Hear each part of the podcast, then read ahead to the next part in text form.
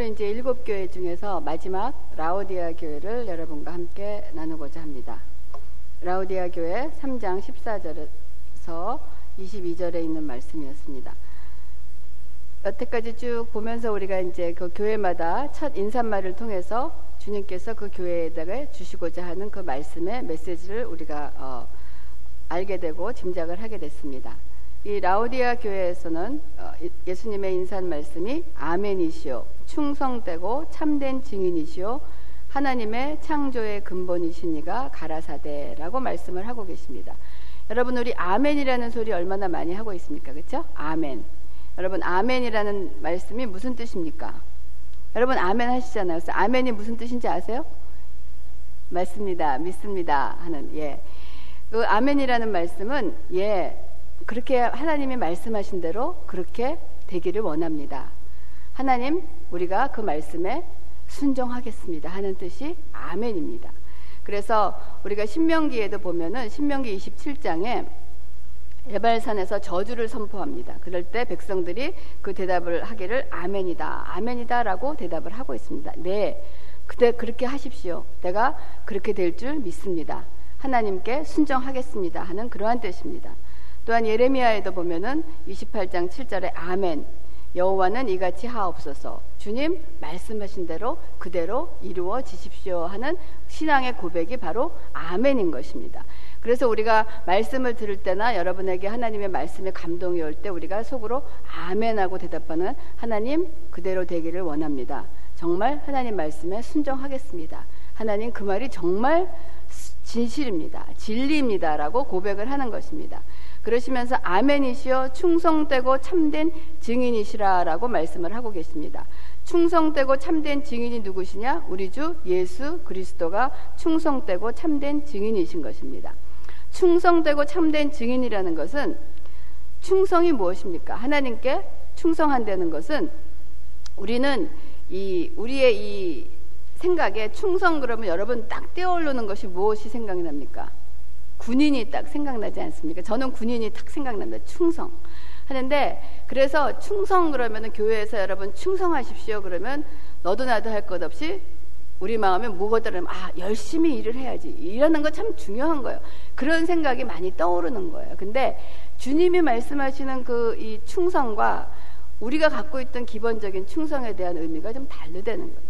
주님의 충성은 우리가 주님을 위해서 어떤 일을 열심히 하는 그거는 두 번째 치고 충성이라는 것은 하나님의 말씀대로 사는 것, 하나님의 말씀을 믿는 것이 하나님 앞에 충성인 것입니다. 내가 어떤 일을 열심히 해서 뭐 하나님께 보탬이 되고 어떤 것이 그거가 충성이 아니고 하나님께서 말씀하시는 참된 증인이여 충성된 증인의 삶을 사는 것은 하나님의 말씀에 순종하고 그 말씀을 따라가는 것입니다. 그래서 참된 증인이고 충성된 증인의 삶을 산 분이 누구냐? 바로 예수 그리스도인 것입니다.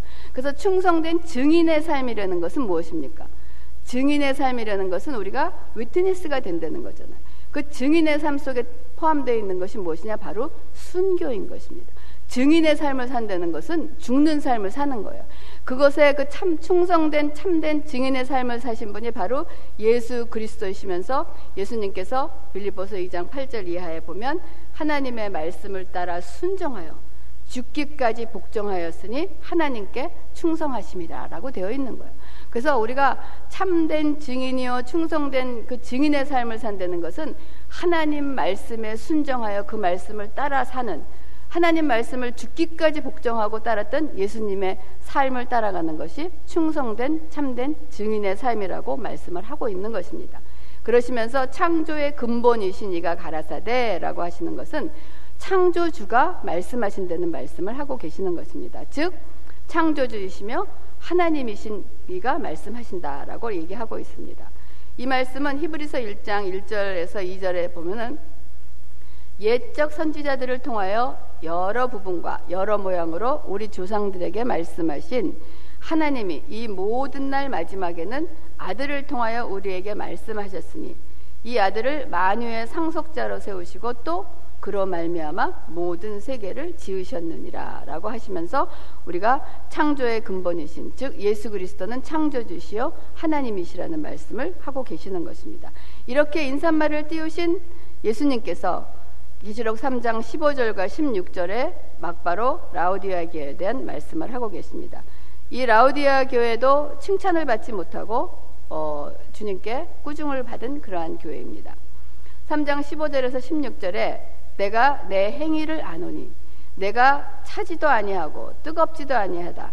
내가 차든지 뜨겁든지 하기를 원하노라. 내가 이같이 미지근하여 뜨겁지도 아니하고 차지도 아니하니 내 입에서 너를 토해 내리라라는 상의 말씀을 하고 계십니다. 그러면 이 말씀을 통해서 라우디아 교회의 상태가 지금 어떻다는 말씀, 무엇이 문제라는 것입니까? 라우디아 교회는 지금 차지도 않고 덥지도 않고 뭐가 문제냐면 지금 미지근한 것이 라우디아 교회의 지금 문제점이라는 것을 말씀을 하고 계십니다. 그러면 미지근하다는 것은 어떤 것이 미지근한 거겠습니까? 그 미지근하다에 대한 대답은 3장 17절에 있습니다. 라우디아 교인들이 말하기를 나는 부자라. 부여하여 부족한 것이 없다라고 말씀을 하고 라우디아 교인들이 얘기하고 있습니다. 라우디아 교인들은 나는 부자요 부여하여 부, 족한 것이 없다라고 말씀하시는데 이에 반해서 주님이 어떻게 대답하시냐면 주님께서는 곤고한 것과 가련한 것과 가난한 것과 눈먼 것과 벌거벗은 것을 알지 못한다라고 아주 상반된 말씀을 하고 계십니다. 라우디아 교회 자체는 나는 부자고 부요하고 부족한 것이 없어서 모든 것이 다 좋다라고 말하고 있는데 주님은 그들을 향해서 너희들은 곤고하고 피곤하고 힘들고 고난스럽다는 가련하고 불쌍하다는 것, 또 가난하다는 것, 그리고 눈도 멀었고 벌거벗고 있는 것을 너네들이 알지 못하는 것이다. 이것이 바로 미지근한 상태를 얘기해 주고 있는 것입니다. 이때까지 우리가 함께 살펴본 일곱 교회 중에서 앞에 있는 네 교회는 외적인 핍박과 또한 이단의 공격을 받아 어려움을 겪었던 것으로 봐나요. 뒤에 나왔던 세 교회는 이 내적인 신자들의 어떠한 게으름, 무지함, 또한 패역함, 연약함, 또한 세상과 타협하는 그런 미련함으로 인해서 오는 그런 문제가 있었던 교회입니다. 다시 말하면 이 뒤에 나왔던 세 교회들은 신자로서 영적으로 살기 위한 영적 싸움을 포기하고 타협하고 사는 삶이 교회 안에 문제가 되어 있던 것을 주님께서 크게 책망하고 계시다는 것입니다. 이런 것들을 대표적으로 오늘 라우디아 교회가 교인들은 본인들은 복을 받았고 신앙적으로 아무런 문제가 없다고 생각해서 그들 자신들은 부자요, 부요하여 부족한 것이 없다라고 생각하고 있다는 것입니다. 그러나 주님께서는 너희들이 곤고한 것과 가련한 것과 가난한 것과 눈먼 것과 벌거벗은 것을 알지 못한다고 신랄하게 꾸짖고 계시는 것입니다. 본인들은 신자라고 생각하는데 주님은 아니다. 본인들은 신앙에 문제가 없다라고 생각하는데 주님께서는 너 문제가 있다라고 말씀을 하시는 것입니다. 그러면 주님께서 라우디아 교인들에게 말씀하시는 곤고한 것과 가련한 것과 가난한 것과 눈먼 것과 벌거벗은 것이 어떠한 상태를 말씀하고 계시는 거겠습니까? 이것에 대한 대답이 요한계시록 3장 18절에 주님께서 말씀을 하겠습니다. 우리 요한계시록 3장 18절 우리가 다 같이 한번 같이 읽어보겠습니다. 3장 18절 내가 너를 권하노니 내게서 불러 연단한 금을 사서 부여하게 하고 흰 옷을 사서 입어 벌거벗은 수치를 보이지 않게 하고 안약을 사서 눈에 발라 보게 하라. 이 라우디아 교회 사람들은 자기네들은 부자고 부여하고 뭐 가난한 것이 없다라고 풍족하다라고 얘기하는데 지금 주님께서는 너희들이 그렇지 않다라고 하시면서 불로 연단한 금을 사서 부자라고 생각을 하는데 너희들은 부자가 아니라는 거야. 그러면 라우디아 교인들이 생각하는 부자와 주님이 말씀하시다는 부자가 지금 여기서 의미가 달라되는 것을 우리가 알 수 있습니다. 라우디아 교인들은 자신들은 부자라고 생각을 하고 있는데 주님께서 이들을 향해서 불로 연단한 금을 사서 부여하게 하라라고 말씀을 하고 계세요. 또 흰 옷을 사서 자기들은 입고 부족한 것이 없고 모든 보이게 다 모든 것이 다 잘 돼 보이는데 주님께서는 어떻게 했냐? 너희들은 지금 벌거벗고 있다는 거예요. 그래서 흰 옷을 사서 입어 벌거벗은 수치를 보이지 않게 하라. 또 나는 잘 보고 있기 때문에 모든 것이 다 보이고 다 잘하는 거라고 생각하는데 주님은 너 눈 멀었으니까 안약을 사서 눈에 발라서 보게 하라라고 지금 처방을 내리고 계시는 것입니다. 전 이걸 보면서 여러분 무슨 생각이 납니까? 어렸을 때 읽었던 동화 생각 안 나요? 벌거벗은 임금님 여러분 아세요?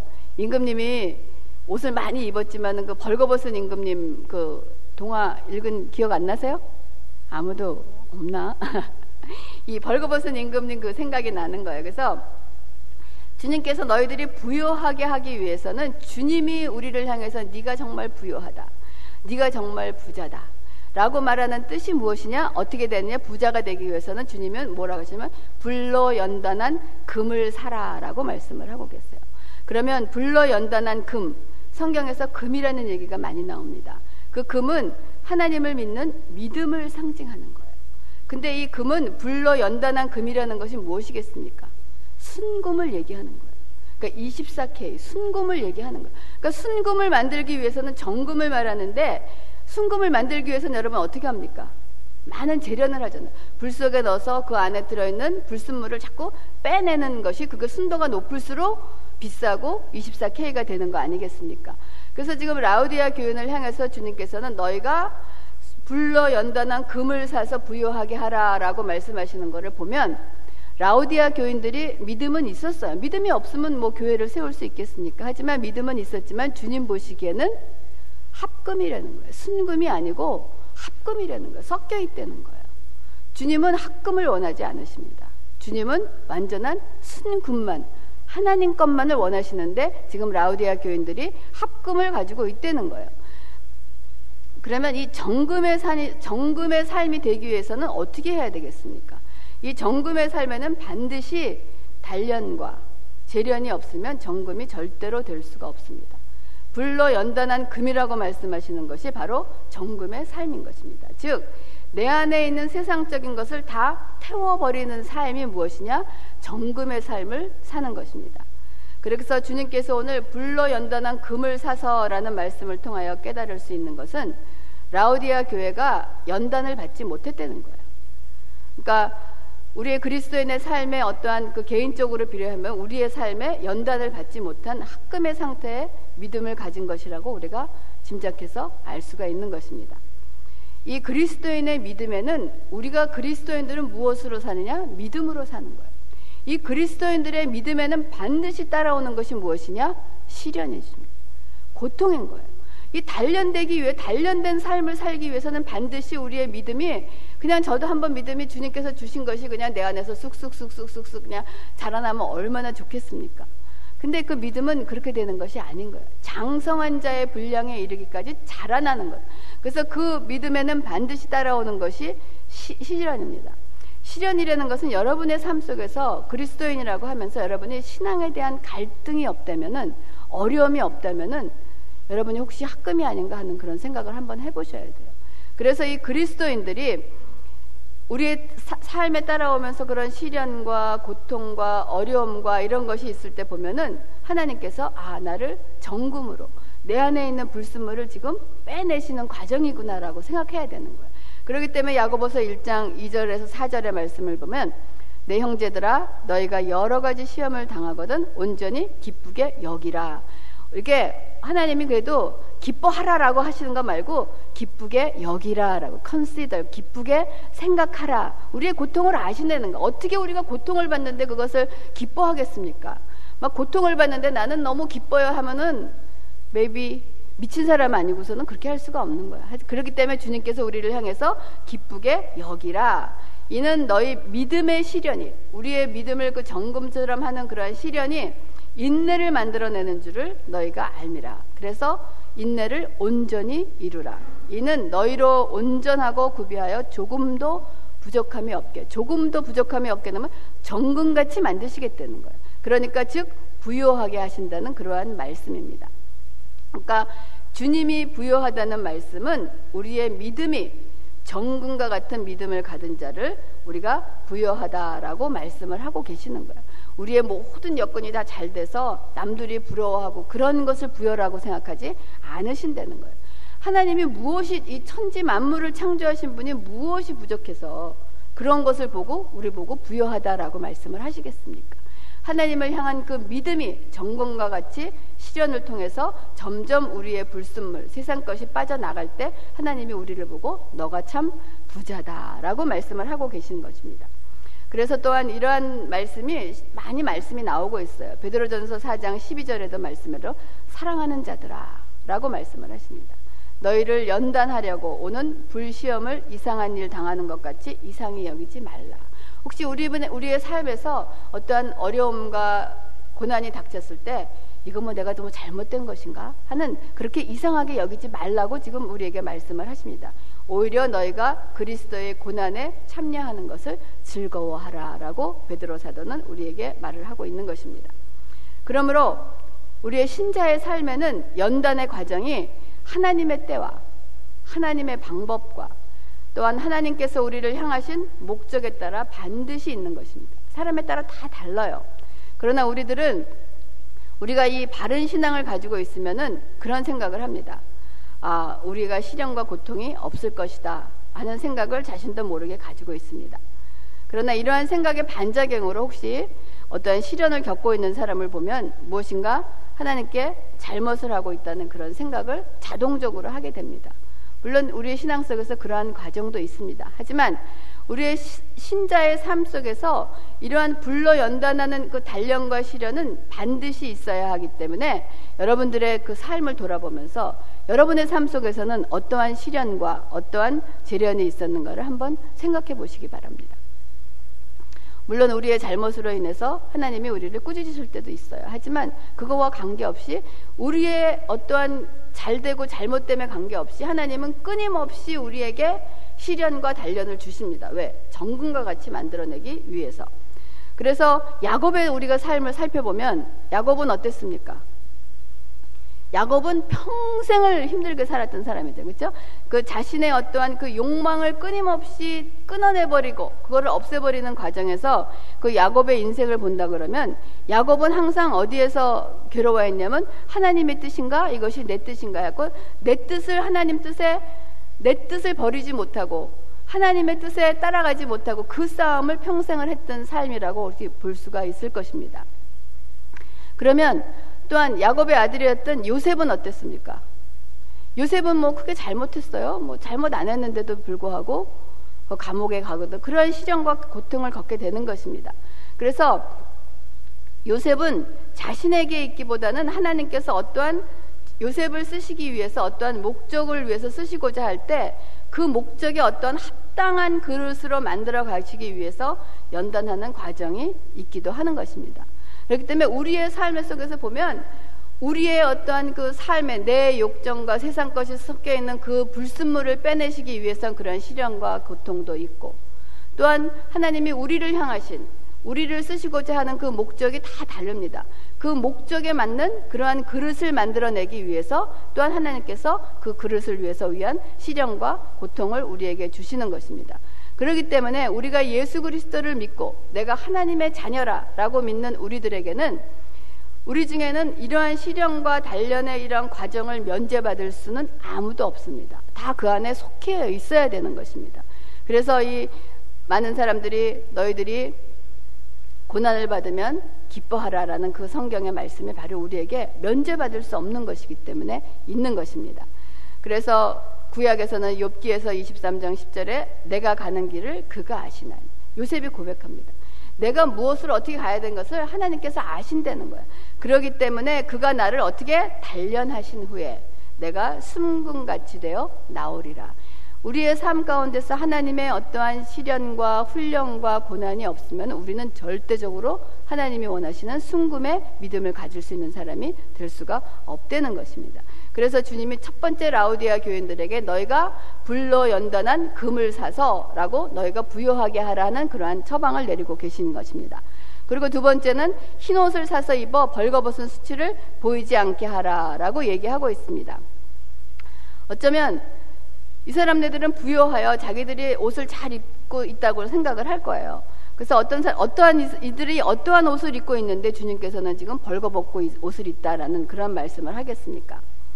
어쩌면 부여에 오시려는 것은 뭐 명품의 옷이겠습니까? 뭐 그런 비싼 옷을 얘기하는 거겠습니까? 뭐 부여하니까 그런 옷을 입을 수도 있겠죠. 하지만 그런 것보다는 우리가 혹시 신앙생활을 하면서 나는 정말 신앙생활을 잘하고 있어. 어떠한 그 직분의 옷을 입고 어떠한 내가 장로다, 권사다, 뭐 집사다, 목사다, 교사다 하는 그러한 어떠한 직분의 옷을 입고 내가 이걸 정말 잘하고 있으니까 나는 정말 합당한 이런 사람이야. 라는 그런 생각을 하고 있는 것이 아닌가.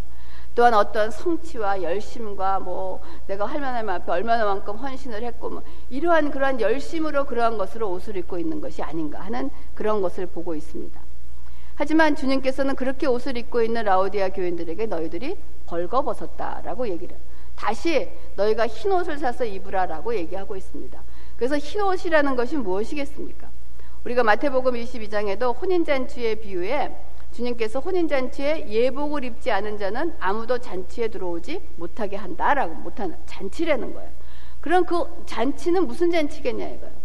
우리가 요한계시록 19장 7절에서 8절에 가면은 우리가 즐거워하고 크게 기뻐하며 그에게 영광을 돌리세 어린 양의 혼인 기약이 이르렀고 그의 아내가 자신을 준비하였으므로 그에게 빛나고 깨끗한 세마포 옷을 입도록 허락하셨으니 이 세마포 옷은 성도의 옳은 행실이로다 하더라. 라고 말씀하시면서 계속 계시록 19장 13절에 그가 피 뿌린 옷을 입었는데 그 이름은 하나님의 말씀이라 칭하더라. 곧 흰 옷은 예수 그리스도의 피 묻은 옷으로 올바른 복음의 옷을 말씀하시는 거예요 너희가 예수 그리스도의 피로 인한 보혈로 인한 우리가 올바른 그 복음의 옷 우리가 세마포를 입고 주님의 그 옷을 입는 것이 바로 흰 옷을 사서 벌거벗은 수치를 면하게 하라. 그러니까 라우디아 교인들은 올바른 복음에 서 있지 못하다는 거예요. 그래서 주님께서 흰 옷을 사서 입어 벌거벗은 수치를 면하게 하라. 그리고 다음에는 안약을 사서 발라야 하는데 여러분 안약을 사야 되는데 어디 가서 안약을 삽니까? CBS에 가서 삽니까? 우리가 안약을 사서 봤는데 어떤 안약을 사야 합니까? 복음서에서 안약이라는 건 뭐예요? 눈을 보이기 위해서 넣으라는 그런 말씀이잖아요. 그래서 복음서를 보면은 예수님께서 눈먼 자들을 고치시는 사건들이 여러 번 나오고 있습니다.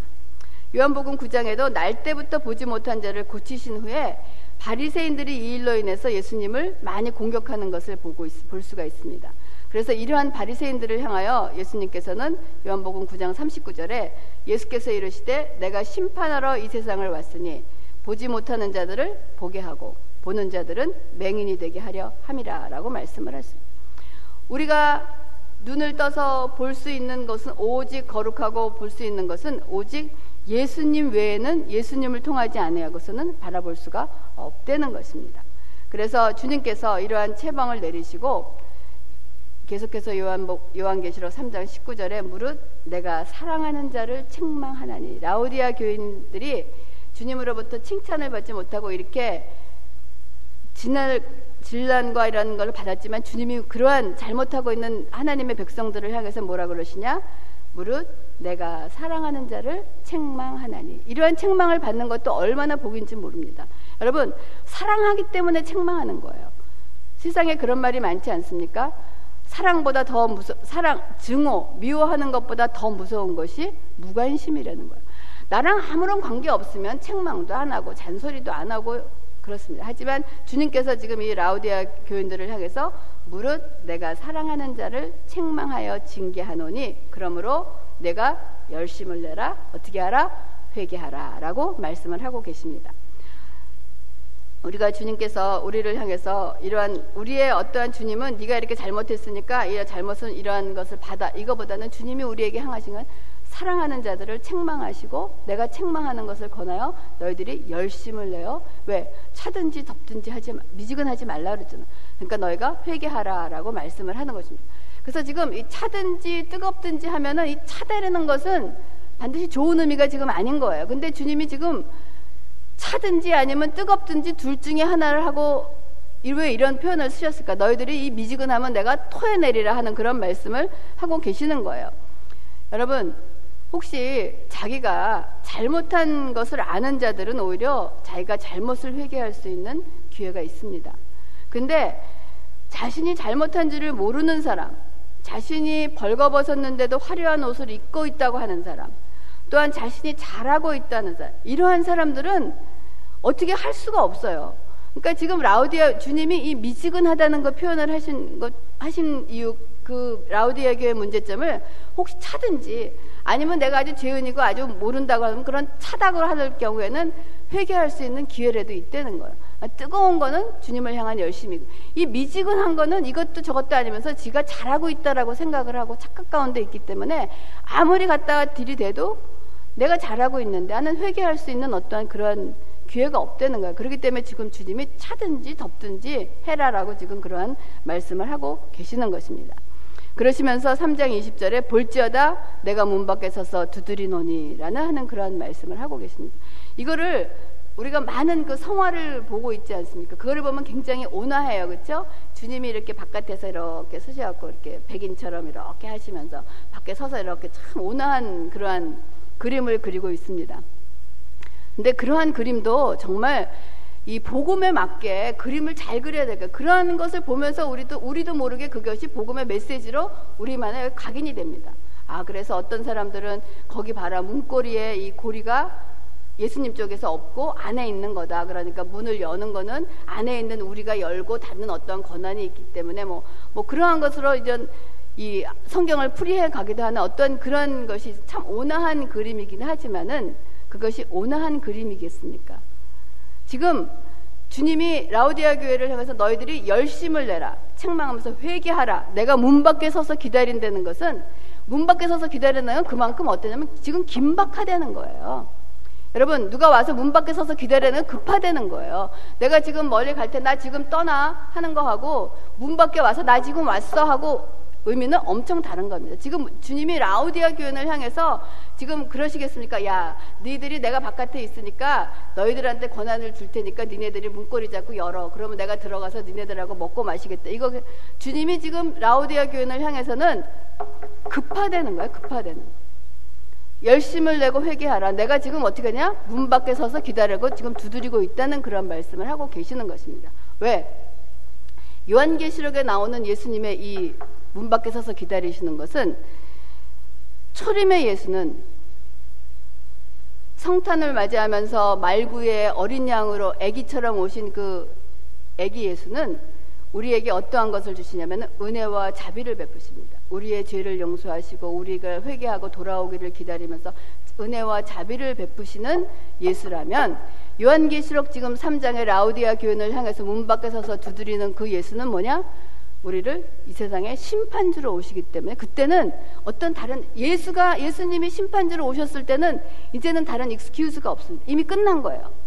문 밖에 서서 기다릴 때 너희들이 회개하지 않으면 하나님이 은혜의 주로 우리를 데려가시기도 하지만은 심판이 안된 자, 회개하지 않은 자들에게는 심판주로서 영원한 불못에 넣는 멸망의 심판주로 오셨기 때문에 요한계시록 3장에서 지금 라우디아 교회를 향해서 이 두드리는 예수님의 그 두드림은 그냥 평화로운 그런 것이 아닙니다. 긴박한 것입니다. 그렇기 때문에 주님으로 오실 때 너희들이 지금 지금이라는 거예요. 지금 주님 이거 냐 내가 이, 이 비즈니스만 좀 해놓고 좀 해놓고 또 예수 믿죠. 하나님 또 이렇게 되지만은 우리가 이런 거, 주님이 지금 그런 현들을 향해서 지금 두드리고 계시다는 거예요. 그래서 요한계시록 이게 나오는 주님께서 내가 자리를 잡고 난 다음에 주님 조금만 기다려 주세요. 이게 아닌 거예요. 지금 열심을 내라 회개하라라고 말씀을 하고 계십니다. 그래서 지금 요한계시록 22장을 통하여서 주시는 전체적인 그러한 우리가 메시지를 정리한다면 회개하라. 왜냐? 주님께서 심판주로 곧 오시기 때문입니다. 그러므로 이 일곱 교회에 주시는 말씀을 여러분들이 마음에 잘 깨닫고 순종하는 것이 이 4장부터 계속되는 주님의 말씀을 이해하는데 굉장히 중요한 키가 된다고 생각을 합니다. 이 일곱 교회에 주시는 공통적인 주제는 뭐냐면 회개하려는 거예요. 회개하고 주님께서 우리들을 고난과 핍박과 어려움을 통하여 우리를 정금과 같이 만들어서 우리들을 믿는 자들에게 약속하신 이기는 자로 만드시겠다는 축복의 말씀이 전체에 무엇이냐? 요한계시록에 주시는 말씀입니다. 그러므로 편지 끝에 항상 하셨던 말씀이 무엇이냐? 그러므로 귀 있는 자는 성령이 교회들에게 하는 말씀을 들으라라고 말씀을 하고 계십니다. 그래서 우리가 일곱 교회를 통해서 주시는 그 말씀을 들으면서 어떤 부분은 나에게, 어떤 라우디아 교회에 있는 부분도 나에게 있고, 모든 일곱 교회가 다 나에게 있어요. 어떤 칭찬받는 부분도 있고, 고난받는 부분도 있습니다. 그러한 부분을 우리 마음판에 새기면서 우리에게 문 밖에 서서 기다리, 두드리시는 주님의 그 음성을 듣고 열심을 내고 회개하는 저와 여러분이 되기를 주님의 이름으로 부탁합니다. 기도하겠습니다.